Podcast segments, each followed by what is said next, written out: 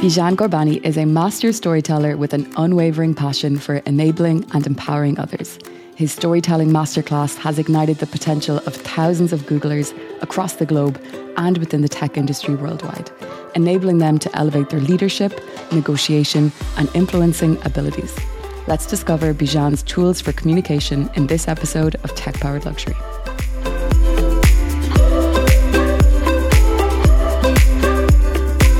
Season 3 of Tech Powered Luxury is proudly brought to you in partnership with our amazing sponsor, Farmhouse Fresh, an American skincare brand on a mission to rescue complexions and animals. Founded 19 years ago by Shannon McLinden, the brand has over 200 incredible skincare products with ingredients grown fresh on their farm in Texas.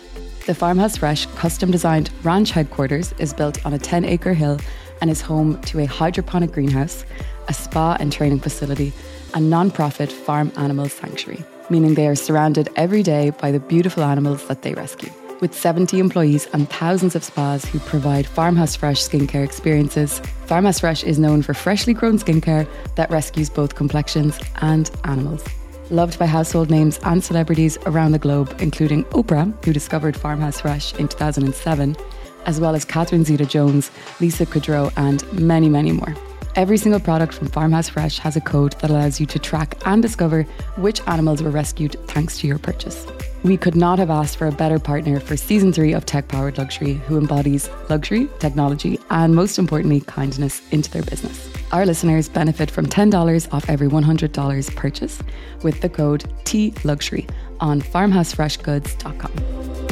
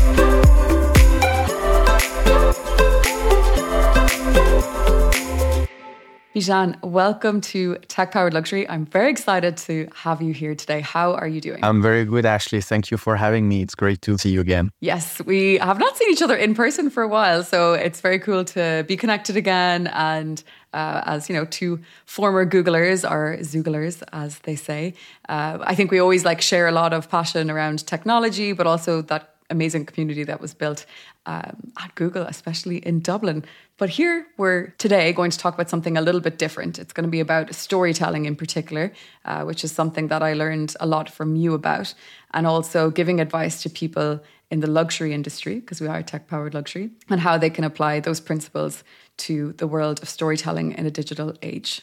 I hope you are ready for that. Absolutely. Sounds good. So, we're going to open with the question I ask everybody Who are you and what led you to where you are today? Well, who am I? I was born and raised in France from Persian parents. And from a very young age, I had a passion for computers and the internet. I feel like our generation has grown with the internet. We were there before it was there, and we've seen all of its various iterations.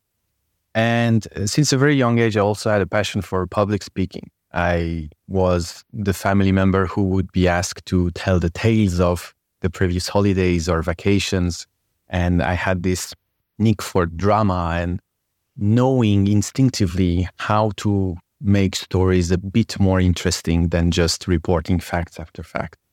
So that's basically my childhood and the biggest drivers of where I am today. That's really interesting. So it sounds like you're really encouraged by your family to use that communication skill uh, to animate, maybe to entertain a little bit as well. And you've seen to marry that with your passion as well for technology. Yes. Um, it was it was not easy to get access to technology. My parents were not necessarily buying new computers or consoles when I was younger, but I I never stopped fighting for it. Uh, I never gave up, and finally, when I got my first PC that I built myself, was such an aha moment. Uh, we say in, in the tech industry, it was a big reveal that this instant access, and then with the internet, instant access to everything, everything I could be interested in, to all the knowledge, to dig deeper and deeper and deeper whenever I had questions. That was a huge turning point in my life. So I fell in love with tech and what it can enable people to do and achieve since the beginning. Yeah. Mm. And then in terms of entertaining, I have to admit, uh, I come from a family of uh, academics. My grandparents were university professors. My dad's a university professor. So public speaking has always been kind of there. Mm. The ability to to talk to large crowds and and convey complex information. I've always been, you know, passionate about science as well. The ability to talk about quantum physics or nuclear physics or astrophysics at a young age, to simplify things with metaphors, to bring abstract ideas to mundane conversations. I think these skills and, and events have definitely helped me uh, walk in the path of storytelling, being able to to narrate. Yeah. And especially in the world of technology, I remember in the interview process at Google, they would talk about okay how do you explain this technology? And it could be something really advanced to a young child. So it's breaking down these complex topics into a way like you said that you can speak about in a normal everyday conversation. So it sounds like you were really made for the entire process of entering into the tech world and especially of course in a in a sales focused role a storytelling role whether it's internal or external. You have to make things sound exciting. You have to bring a little bit of entertainment to it as well because otherwise it's very hard to keep people's attention these days, that's for sure. Yeah.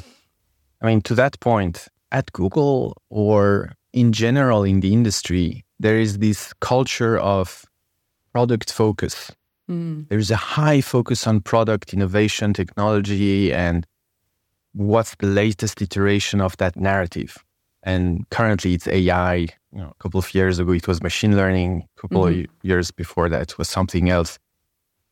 But we tend to forget that our our the people we, we talk to aren't necessarily as versed in the tech industry themselves. And the more you are able to simplify things, the more you're able to adapt to your audience and speak their language, the easier it is for your audience to understand what you're saying, thus being able to drive action more effectively.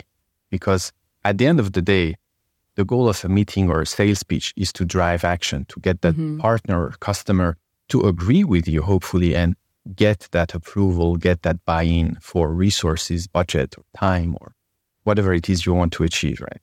If they don't get it, nothing's going to change. Absolutely. You can't really drive action with somebody if you're not speaking the same language and if you have no idea what their intention is. Um, yeah. And I know that you mentioned building your own computer, for example. I assume that was, you know, in your maybe early teens or whatnot. So there's obviously a lot of self taught components to your first interactions with technology. But if we take it back to your education journey overall, maybe a more holistic view of not just formal education, but also how you keep learning yourself, could you talk me through that? Yeah. So in terms of uh, academia, I started with a degree in computer science. Then I shifted to business, mm-hmm. international business.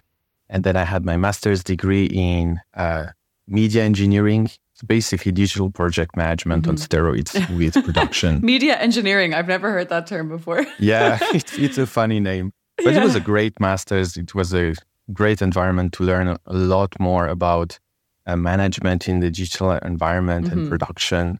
And did all of this happen in France? Uh, yeah. I also studied behavioral biology uh, from uh, Stanford professor Sapolsky. So that was a huge turning point for me in terms of understanding the human species mm-hmm. as individuals and as communities mm-hmm. to understand how we evolved our uh, collaboration and communication skills, how individuals are influenced by their background, their genes, their evolution, and at the end of the day, uh, you know, the neurochemistry of the brain dictating our feelings, thus our decision making uh, processes and abilities. Mm-hmm. So, bringing all of this together, the complexity of the tech world, my experience in the business world, and finally, my deeper understanding of our biological history helped me forge this, this program. You know, looking back, life is made of ups and downs, and sometimes we're lost, sometimes we don't know. But looking back, it's it's a very streamlined and straightforward path where every single step makes sense. Mm-hmm. And although sometimes it doesn't, it, it hasn't felt that way, it's always been very clear when looking back in the mirror. Uh, oh, yeah, of course I am where I am because of all of these small steps on the Absolutely. way. Absolutely. No, like even when I was preparing to ask you all the questions that I had for you, I was like, how long has Bijan knowing this is, known this is what he wants to do? Because it really looks like the whole time you had this, you know, technology side of things, but also communication really intertwined within not just your interests and your hobbies, but your education and then your career. Uh, which takes me, of course, to the moment that we met, which was, I guess, on the floor of the LCS France team somewhere in the, the, the Google campus in Dublin. But one of my most memorable moments from my time at Google was seeing you speak in the Foundry, which is the biggest venue within the Google campus. And actually, funny story, I wasn't even watching you directly. I was in an overflow room watching you on a screen. That's the kind of demand there was from people to see you present. Um, and I was like, wow, I didn't realize we had a superstar amongst us on this, you know, on the floor in, in LCS France. And it was you, and you were there to give really a masterclass on storytelling. So could you tell me a bit about you know how you started at Google and how you created that own path for yourself because I know that that was not the normal way to go about doing things and what you were doing was was quite extraordinary. Well, first of all, thank you for all the kind words, Ashley. It, it means a lot to me that all these years after you you still have fond memories of that moment. Also a little bit sad I was in the overflow room, but I'm so sorry about that. I wish the, the venue was larger because the the main room had only 400 seats, and I know mm. there were uh, more than about 300 people in in overflow yeah. spaces. But they were ready for it. Like they knew there was going to be an overflow, which was absolutely crazy. And I was there early. Like people queued really, really early to see you speak. Yeah. Also, bearing in mind, this was like a, a free event. Usually, with free events, a lot of people don't turn up, and it was during work hours so in Google, where you have un- unlimited food and drinks and whatnot. So to convince that many people to go and take time out of their day and go watch you speak about something, you know, clearly you had some incredible internal branding as well. But because I was new, I didn't know. So, anyways, in hindsight, I could have camped there the day before to make sure that I was in the main room. Um, but look, back to you and, you know, those kind of first, I guess, weeks and, and months at Google that helped you forge that path. So I joined Google in 2015 and very early, I was enamored with the culture, mm. uh, the freedom. Uh, you could take initiatives to solve problems. If you saw a flaw in a process, you could step up and do something about it. It was very flat uh, from an organizational perspective. Very quickly, I noticed within our team back in 2016, all the sales pitches looked kind of the same. Um, Mm-hmm. I had the the privilege of doing a presentation uh, early in my first few months in the team. It was a presentation about my previous job, especially working with Facebook uh, and agencies. Mm-hmm. And I was presenting some differences and some different approaches in terms of partnership with agencies, uh, with other tech giants. I had the privilege of, you know, doing and preparing this presentation on my own. I had full mm. freedom on the way I would present the information, on the kind of slides I would use. And so it was very much a reflection of my own style. Mm-hmm. After that uh, presentation, a lot of people came to me asking for coaching and mentoring on presentation skills. That's another very Google googly thing to go to somebody yes. and say, "Hey, I really liked that. Can you help me do that?" You know, previous to Google, I was at LVMH Group. That would never happen. yeah. You know, so I, I really that was like a culture shock for me, but it was amazing because then you connect with people, you share with them, you become better at what you do, and you share your skills with everyone. Absolutely, and it was a great opportunity for me to ask for feedback and try to improve my own style and my own mm. skills, right? But very quickly, yeah, a, a, lot of people from the LCS French team came to me asking for feedback on their next pitch or helping them prepare their slide decks, mm-hmm. lighten the load on text heavy presentations and, and so on and so forth. And quickly, some team members with more tenure uh, suggested that I should do something about this lack of upskilling capabilities and, and provide this maybe as a peer to peer solution mm. internally. So I went home and during my free time, uh, during weekends, uh, I sat down and I wrote all the things that are important to me in terms of public speaking, crafting mm. a narrative, adapting to your audience, and so and so on and so forth. So I wrote down a long list. Actually, it was so long I started reading out loud all the things I wanted to talk about, and it was three hours and a half. Just the list. Just just the points, and, you know, articulating articulating yeah. the points. But as a conversation, it sounds like you wrote a book. yeah, it kind of felt like it. Um, and I was like, well, it's going to be a weird training if I talk for more than three hours. But nonetheless, I created it's, it's a very easy thing to do uh, at google. Well at least it used to be very easy. Mm. i created a training session uh, on the internal training platform and 50 people showed up out of nowhere. Uh, there you know I, I, quickly understood that there was demand for this mm-hmm. kind of stuff and it was just called storytelling. And back then i was unknown just one of the many ants in the ant hill. Yeah so at that point, what there was probably a hundred thousand people at Google already. Yeah. And you uploaded this storytelling uh, training. Um, I guess it was in an event format to the internal platform, and people could just see it and sign up. It was it was an in person train. It was an in person train. You had Fifty people in person. That's pretty big. Yeah. Okay. Yeah. So I went through the whole learning curve of booking larger spaces, which are mm. usually reserved for learning and development teams, organizing an event, uh, etc. Time, space, logistics, safety. Yeah. And the feedback was, you know, it was very humbling because people actually really liked it. What I was sharing, which was personal opinions, common mm. sense, and a lot of taking a step back and actually think about what we're doing, how we're doing, and why we're doing it. Mm-hmm. I was sharing that and it resonated with a lot of folks. So mm-hmm. the feedback was great. The rating of the training was super high right from mm-hmm. the beginning. And one thing led to another. I, and this was in summer of 2017, about six years ago, six and a half years ago now.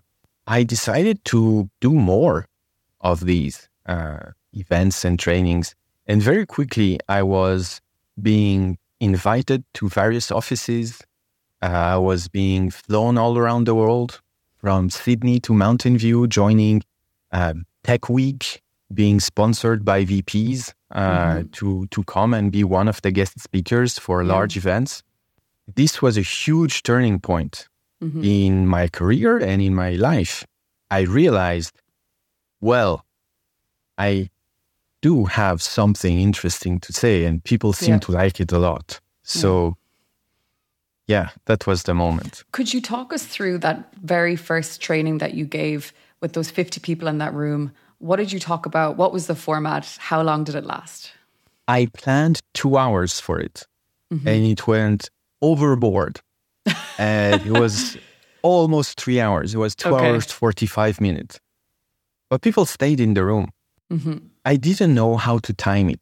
So I was a bit shy, a bit uncomfortable with asking folks to stay for three hours. So mm. I said, all right, let's book for two hours to Mm-hmm. kind of conform to some standards.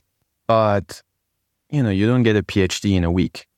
Takes some time, right? knowledge, acquiring knowledge and acquiring long lasting memories Mm-hmm. of actionable, useful insights Yeah, takes time. absolutely. It's not an instantaneous process. It's not a story or swap left or right. It's Yeah. it's life changing, career defining, business critical skills. So, despite the the un- uncomfortable position with the timing and the time management and the wrong expectation setting, the feedback was, all right, you need to work on time management in terms of setting expectations for the training. You need to recalibrate or change the formula. Mm-hmm. Other than that, the content itself resonated with folks from very diverse backgrounds. We had people from finance, from legal. Uh, we had obviously folks from sales. We had also some engineers with a very centralized uh, campus, such as the one we used to work together. Yeah. It was very beneficial to have all these diverse perspectives from folks, uh, various parts of the organization. A, a key insight for me was how universal the problem was and how universal some of the solutions are. Mm-hmm.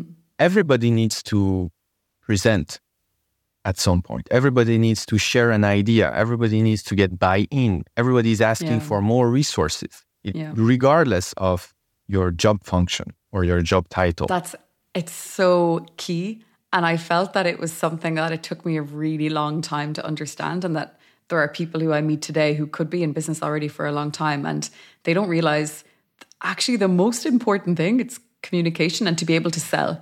And that doesn't mean you need to be in a sales team. It can be selling something internally, it can be selling something horizontally, vertically. It can be selling an idea sometimes to your partner to convince them to go on a trip that you want to go on and they don't. It's it's actually it, it's in your personal life as well. It's convincing people, it's bringing people together.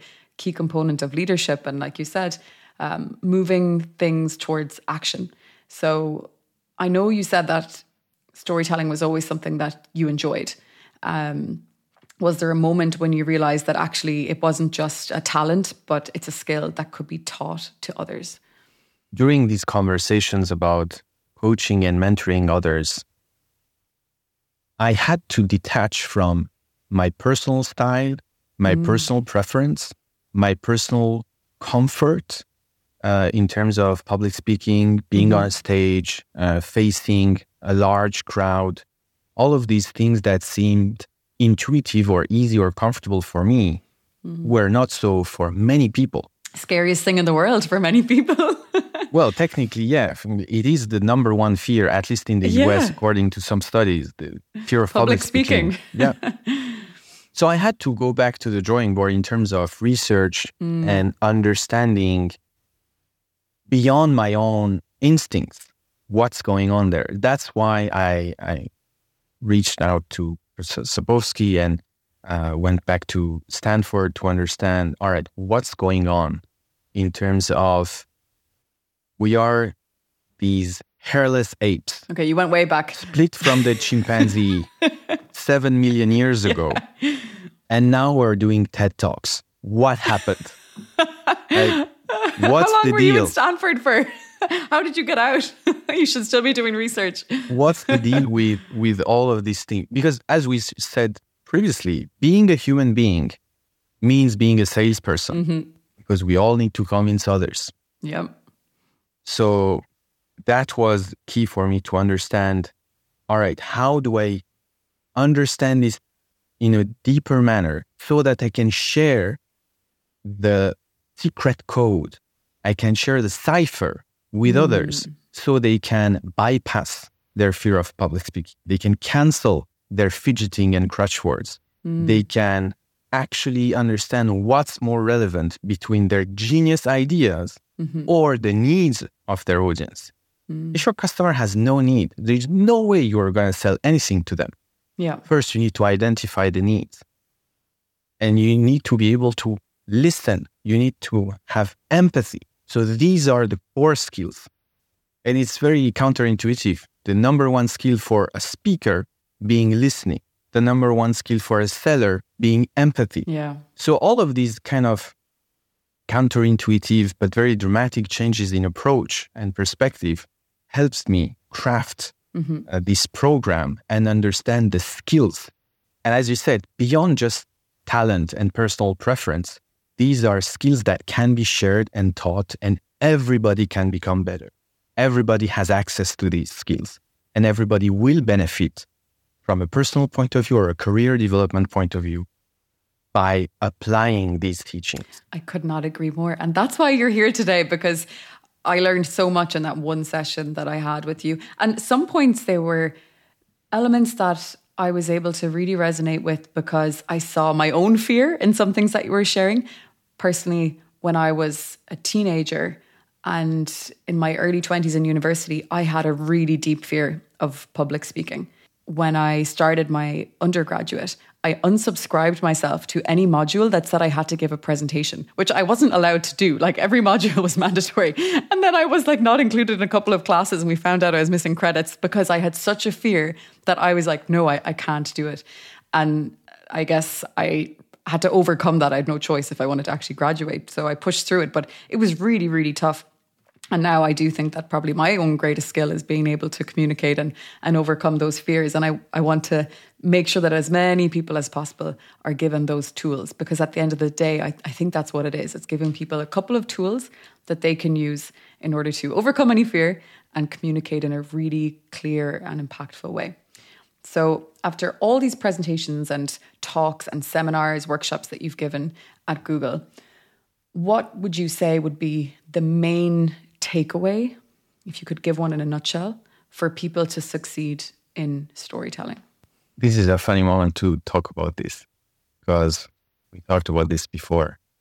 But my favorite uh, personal insight is technology is when magic becomes complicated. And working in the tech industry, where everybody basks in the glory of innovation and technology, actually, I personally feel that these giant companies provide magical solutions. Mm-hmm. You and I have no idea how to build an iPhone. Mm-hmm. We don't even know how to build a, you know, how to make a fire in the forest with no tools and no lighter, right? I feel Humans, like I could make one eventually, but yeah. I mean, yeah, the the friction of wood on wood. Yeah, if I had access so to much YouTube, energy, maybe. but if we were sent on a remote island with nothing, no knife, yeah. no lighter, we don't know much about survival. We don't know much about all the various technologies that our species and our civilization have invented. Mm, yeah. So, even though we work in the tech industry, none of us and none of our stakeholders have the slightest clue of how any of this works. So, it's magical.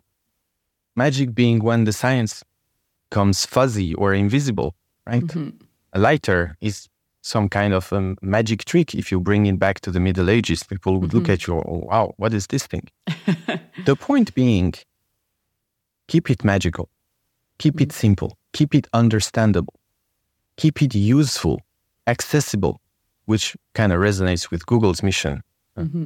But my main takeaway is regardless of what you're talking about, regardless of what you're selling, your objectives, your the KPIs, what mm-hmm. needle mm-hmm. you need to move in what direction, the most important thing to focus on is who you're talking to mm-hmm.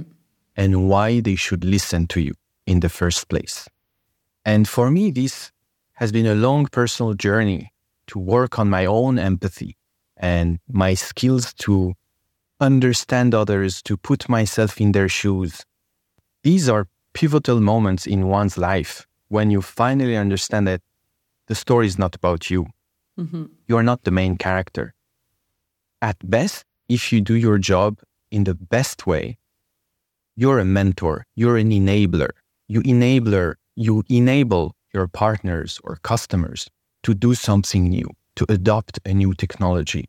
It's about you bringing value to people who have some challenges that need solving. There is a, a humbling approach to, to the sales process when you realize it's more important to have more empathy than to be more comfortable presenting to hundreds of people. Yeah, I couldn't agree more.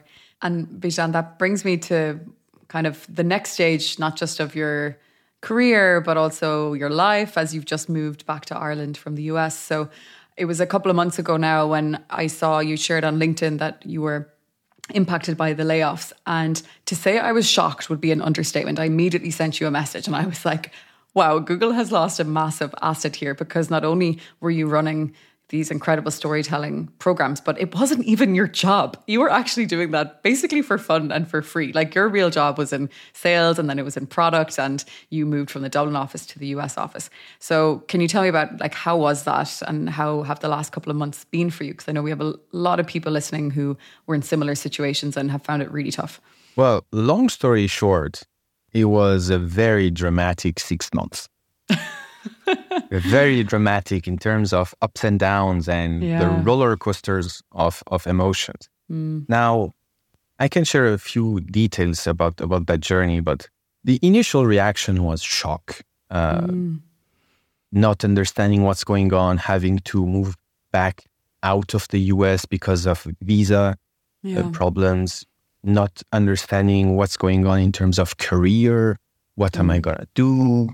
But then as the weeks passed on, with the clarity of, you know, thankfully not having to rush back mm-hmm. uh, into uh, another job, although I applied to a few jobs, I had successful interviews, but then there was this itch.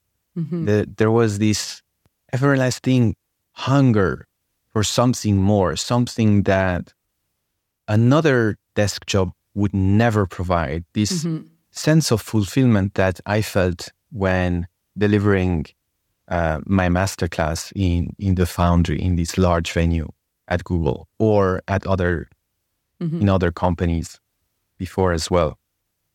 This sense of I have something more contribute to the world than hitting some metrics or or mm-hmm. delivering some projects on time. From this initial standpoint of shock and despair and sadness, it quickly shifted to opportunity and hope and joy. Um, and it was very confusing for me, right, to actually feel happy about something quite quite dramatic. Now it's it's been a, a few months, and I know that this is one of the best things that could have happened. And I had six years to prepare for this because I've crafted meticulously this content in the past mm-hmm. six years. I've tested this with almost 10,000 people around the world across organizations mm-hmm. with different companies. It works, right? Yeah. So I'm very happy about the current situation. I'm so happy to hear that because I'm sure when it first happened, it's so hard to see it as a gift. But it seems like you've used this time to reframe it, to give yourself a moment to breathe. I'm really glad you didn't rush into, like you said, a, a role where it's just going to be focused on KPIs and metrics. Like you have a real gift that's why I said at the beginning you have a talent. Um, for you, it's it's intuition, and you had to then go figure out how you had it and what were the components of that talent to be able to share them with others. Um, which is why I wanted to get you on to talk about what it is that you know you teach people and the tools that you give others. So tell me what's happened since then. I know you have launched your company, so you can can you tell me a little bit about it and um, how people can work with you? Absolutely. So I launched Bijan.io, which mm-hmm. is basically a, a platform where people can see what we do and they can reach out. And the idea is to empower individuals, teams, and organizations to maximize their impact, mm-hmm. be able to improve their communication and presentation skills so that they can drive action, so that people can be more productive and more effective in a more human way. Mm-hmm. How to bring back humanity to corporate or professional interactions uh, the sales process, as in leading meetings, not necessarily selling stuff, but collaborating with other humans, partnering with other humans, having a relationship to get resources from other humans. These are very human driven interactions. We've evolved for millions of years to do this. And the thing is, the corporate environment, with all its benefits, blurs nonetheless all of these critical skills and imposes walls and frameworks that change the nature of this relationship. Mm-hmm. So, what I try to do is to rehumanize how we interact in terms of presentation one to many, in terms of leading meetings, of one to one interactions. So, at the end of the day, it's improving effectiveness and productivity from a human perspective. The number one skill being empathy. Mm-hmm. In three words, how would you describe Bijan.io? Purposefully maximizing your impact. Okay, we gave you a bonus word, but that's all right. um, why did you decide to launch it? Like, I know that this is something that you could have launched five, six, seven years ago. You know, what has really propelled you to do it now, and what problem do you see yourself solving with the platform? Why not launching it earlier uh, was a matter of mentally being ready. Mm.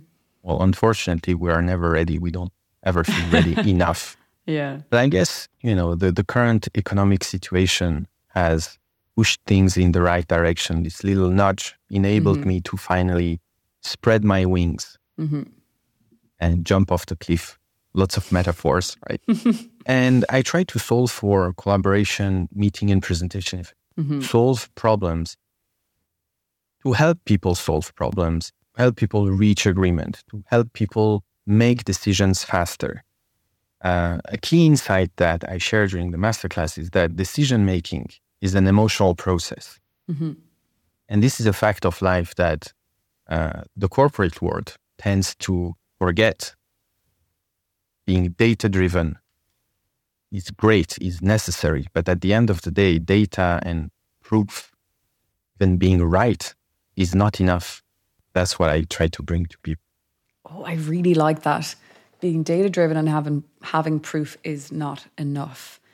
What do you think we need in addition to this data and I guess, you know, common sense to actually succeed in the business world? So in addition to telling the truth, in addition to being honest, in addition mm-hmm. to wanting to solve problems for your partners, in addition to bringing value to your clients, Mm-hmm. Well, you need to actually be wanted. You mm-hmm. need to be liked. You need to be mm-hmm. listened to. Humans will not listen to and act upon someone's proof or truth if there is not this emotional connection, mm-hmm. this deeper feeling of belonging or acceptance or relatability. Yeah. So beyond being right, there is this very fluffy sense of being favored or preferred, and and this very um, intangible feelings come from emotionally connecting with your audience, mm-hmm. being able to go beyond the words to actually touch something more important in the decision making process. Super interesting. And actually, from a perspective within the luxury industry, that's what it's all about. It's about storytelling. You said it's about being wanted. Well, one of the key, I guess you could say, elements of a luxury brand it's its desirability. Is the is the brand desired? Is their product desired? Um, you know, you can have luxury services as well. So yes, if it's a luxury service, maybe it's a spa and you can have spas that are purely functional and you have spas that are luxury. Are you going to feel any better in terms of the actual effects of the service that you have in a luxury spa versus just a normal one?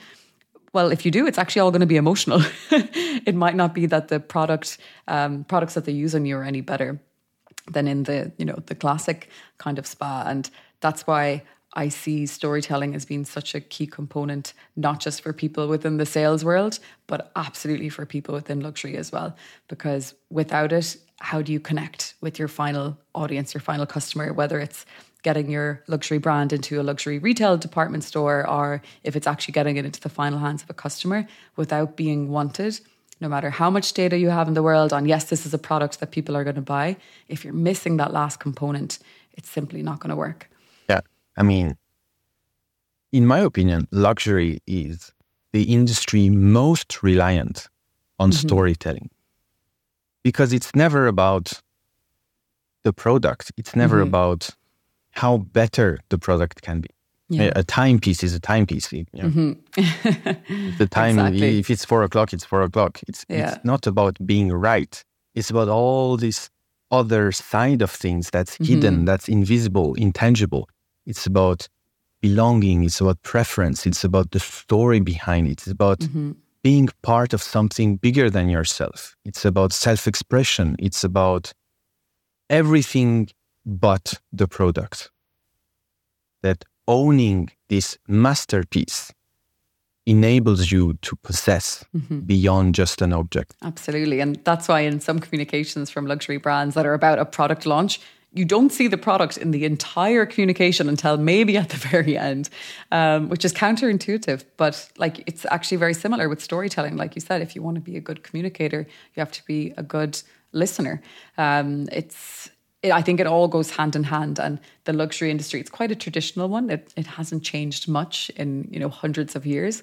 And I think in some ways that's fantastic because they have really preserved this ability to tell beautiful stories around products that are full of passion, not necessarily products that are there for a functional purpose. What you just said makes me th- think of an idea. Um, it's about the duality. Yes. Uh, between storytelling mm-hmm. and selling mm-hmm. between investing in emotional connection mm-hmm. versus the effectiveness towards reaching KPIs. Yeah. This is a very classical approach.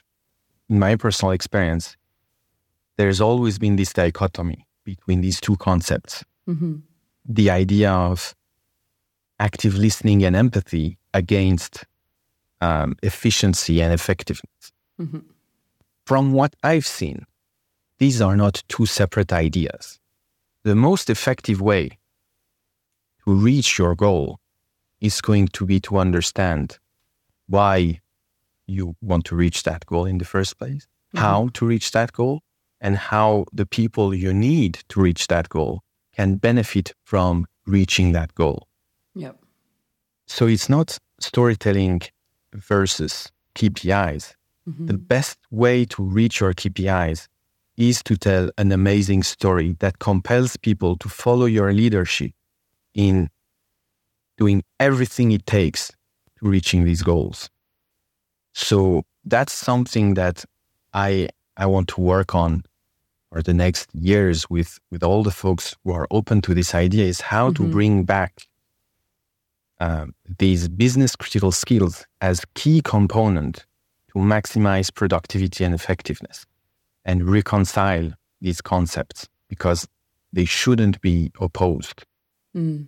It's really about how active listening and empathy are your best tools to actually fulfill your KPIs and sales or otherwise. It's, it's super interesting actually to discuss all this with you because I think you know, all this time we've had, especially working from home and during COVID and whatnot, we all became really obsessed with productivity and we had so little human uh, interaction.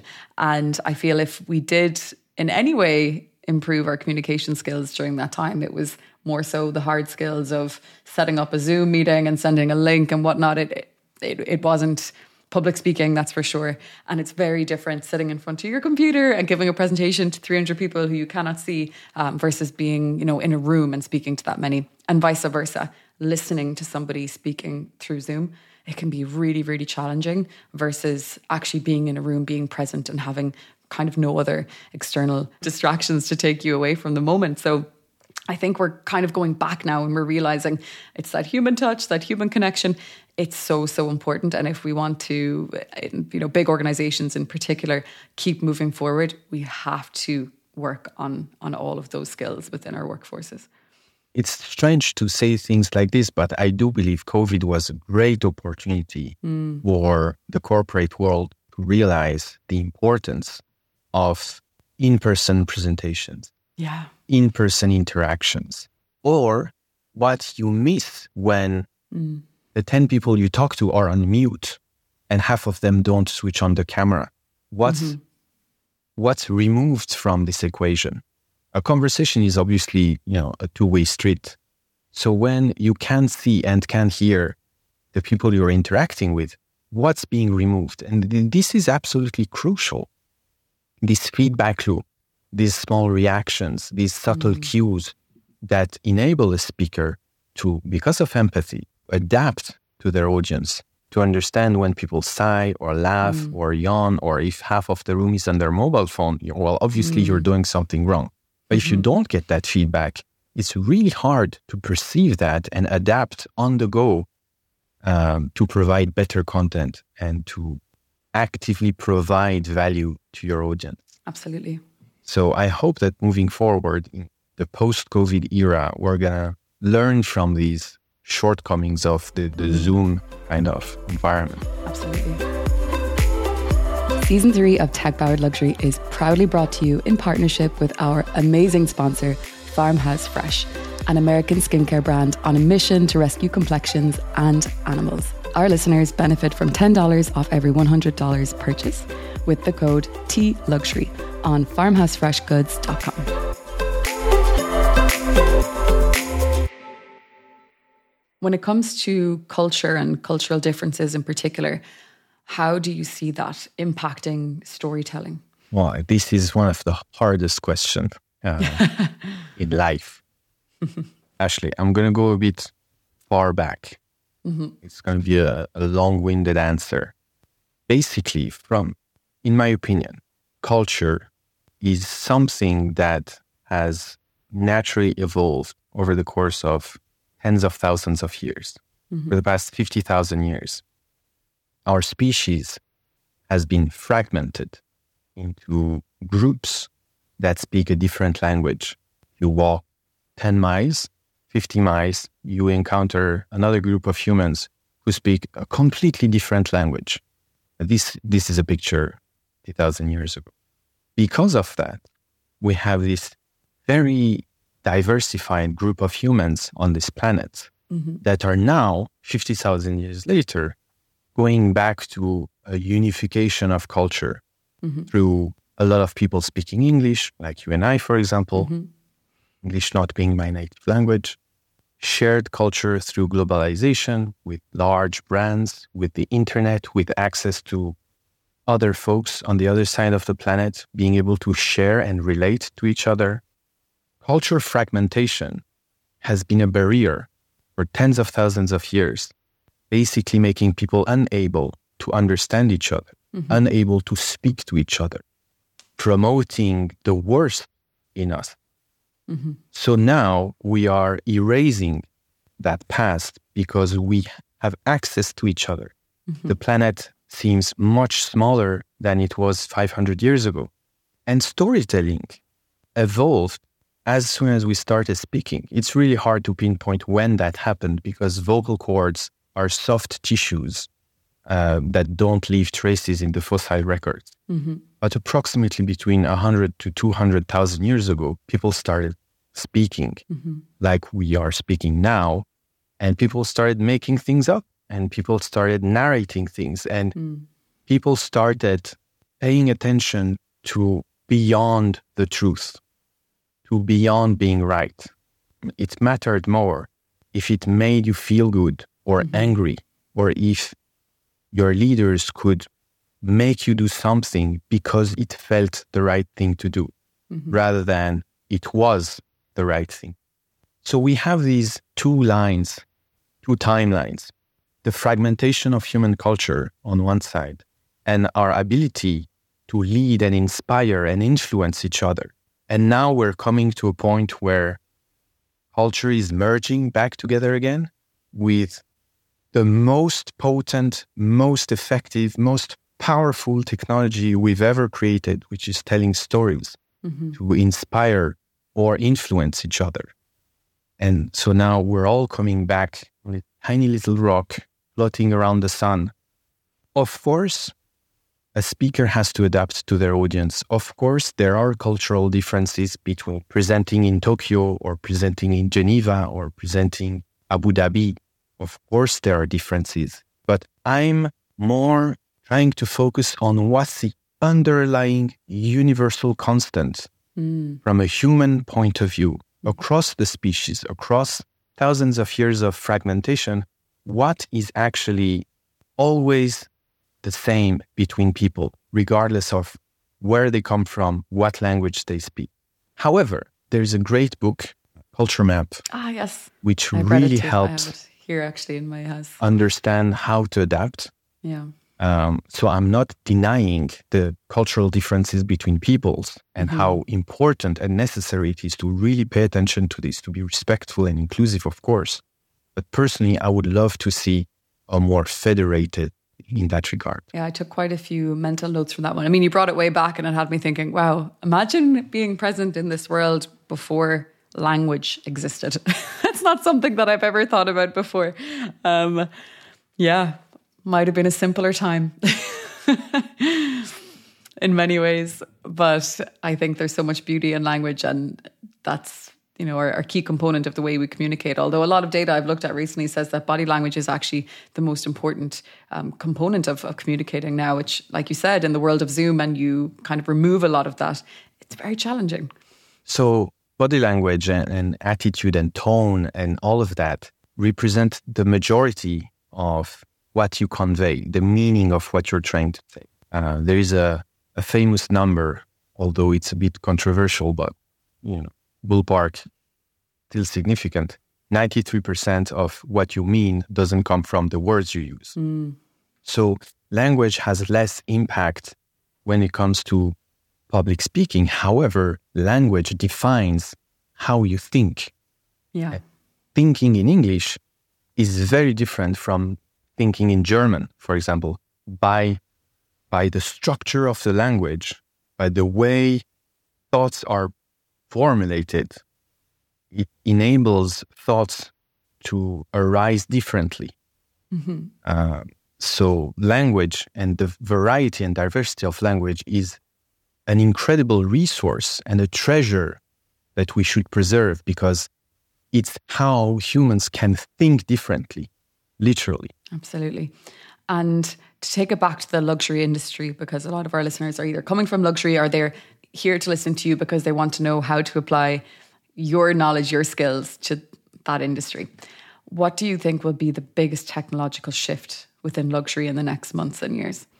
I think beyond, you know, the obvious artificial intelligence uh, bandwagon, but beyond that, I think there is a fundamental difference, a fundamental, not opposition, but technology has always strived for democratizing comfort.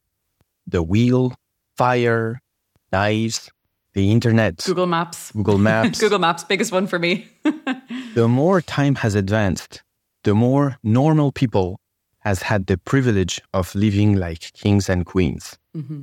When you look at our normal lives now, we have virtual personal assistant, we have access to delicacies that were unthinkable a couple of hundred years ago. We can eat cuisine from the other side of the planet in the blink of an eye, mm-hmm. literally ordering on your phone sushi or pad thai when you live in Europe. We are living the lives of kings and queens with a higher standard in terms of health, in terms of comfort. Mm-hmm. We have running water. We don't have to change space to wash ourselves. So technology has contributed to blur the line between the elite and the rest of the population. Mm-hmm. Technology is this enabler bringing what was luxury 100 years ago, 50 years ago, everyone now. So, how does the luxury industry cope with that? How is it going to look in 10, 20, 50 years when things that you can not have now, unless you're part of a very special elite, will be commonly accessible? So, I think luxury is not just an industry. Luxury is a way of life as much as technology is not an industry. Mm-hmm. Technology is the underlying engine of civilization. Mm-hmm. I don't really like the term tech industry because what I said earlier. Technology is when magic becomes complicated. So the tech industry is the industry of complicated things that people don't understand, but that's not true. Mm. You have biotech, fintech, have innovation in cars that drives themselves. Fashion tech, big fashion, tech. fashion tech on TPL. so it's not one or the other, or uh, once again, op- opposing ideas. Mm-hmm. It's about how, as a civilization, we can marry great ideas together. So the idea that luxury can be a self expressing medium, can be an investment for the future, can be something to feel proud about yourself, mm-hmm. to celebrate your achievements, to be part of a group of like minded people with whom you can relate. I think these are what, in my opinion, uh, the luxury sector can help people celebrate and help people bring in their life Whereas technology, just about making the impossible possible for the most people. Yeah, and actually, you, you said it there. How is you know the luxury industry going to accept technology when the whole point of luxury is that it's it's meant to be a luxury. It's meant to be exclusive. It's meant to be rare. It's not meant to be uh, something that you can just find commonly everywhere. And I mean, that's why I created this podcast because the luxury industry was very slow to embrace many elements of technology.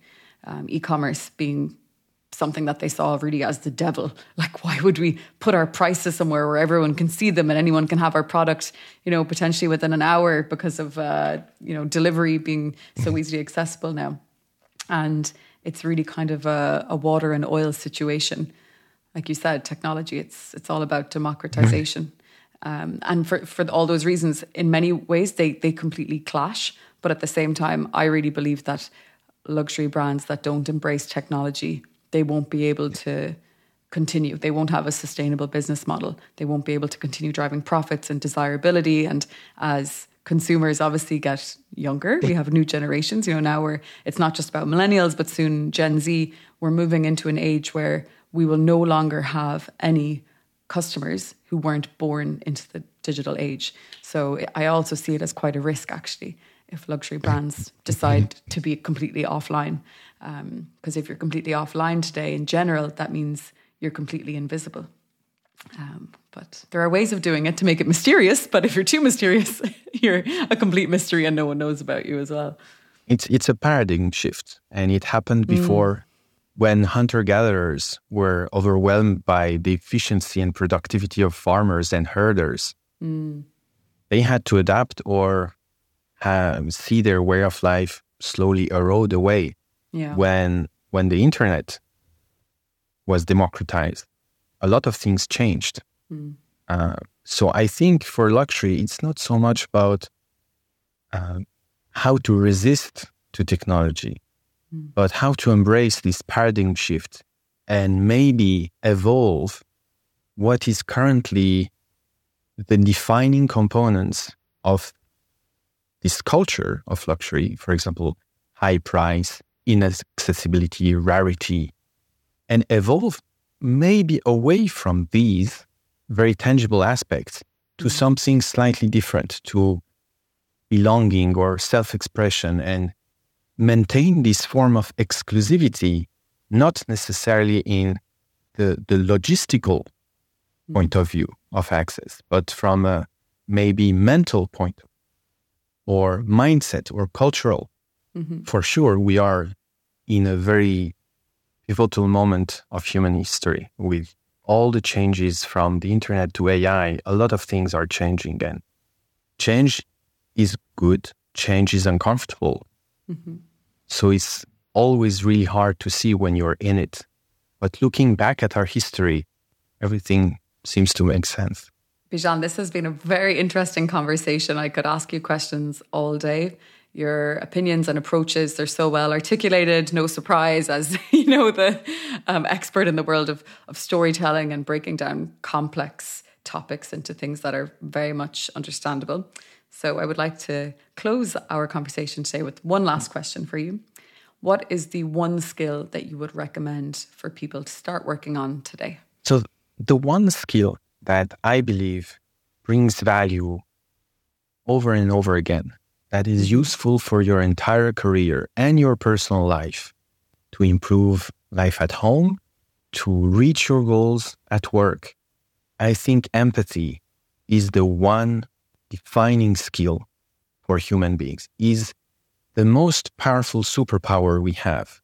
It's the closest thing we get to mind reading. Mm. Our ability to understand others, to understand each other, to understand the goals and desires of the people we're trying to convince is the most effective way to convince them and you are trying to convince people on a daily basis, 24 7, regardless of your occupation, as a human being, you interact with others, you have ideas, you have desires. And because we are a social species, we all need others to move forward. So our ability to get help from others and to convince and inspire others to help us because we understand what they need in return is really, in my opinion, the most important ability we can improve. Super insights, Bijan. Thank you so much. So, for everyone who's listening and who would like to connect with you, it's bijan.io. So, it's B I J A N.io. And that's where they can find about you know how to work with you and potentially have you um, work with them. Their teams or organizations like you said or just to have a, a, virtual coffee and understand a little bit more about your ways of working and the ideas and tools that you've developed for people and organizations around the world. Anything else you'd like to share before we wrap up? Um, well i'd like to thank you very much. Ashley it was a, a delight to have time with you after a couple of years of not seeing each other very happy to have participated in your podcast and welcome our listeners. Come and check bijan.io. Other than that, I wish you all the best.